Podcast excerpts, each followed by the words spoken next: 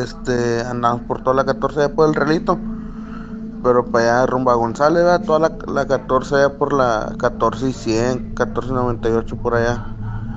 Y da cuenta que por ahí está un panteoncillo viejo.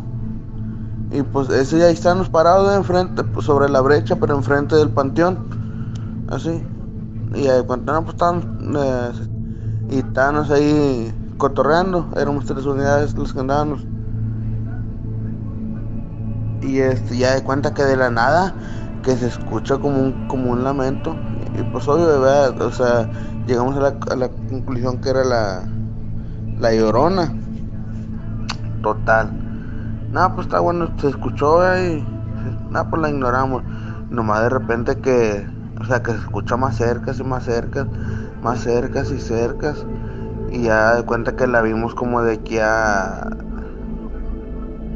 Como de ahí del- de, la gasolinera, María, donde tú vives, como a la 20. ah, Yo he visto muchas cosas.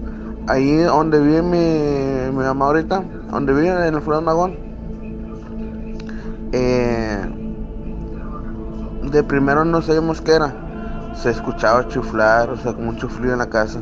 Y luego nos dimos cuenta que era San Judas Tadeo que chuflaba.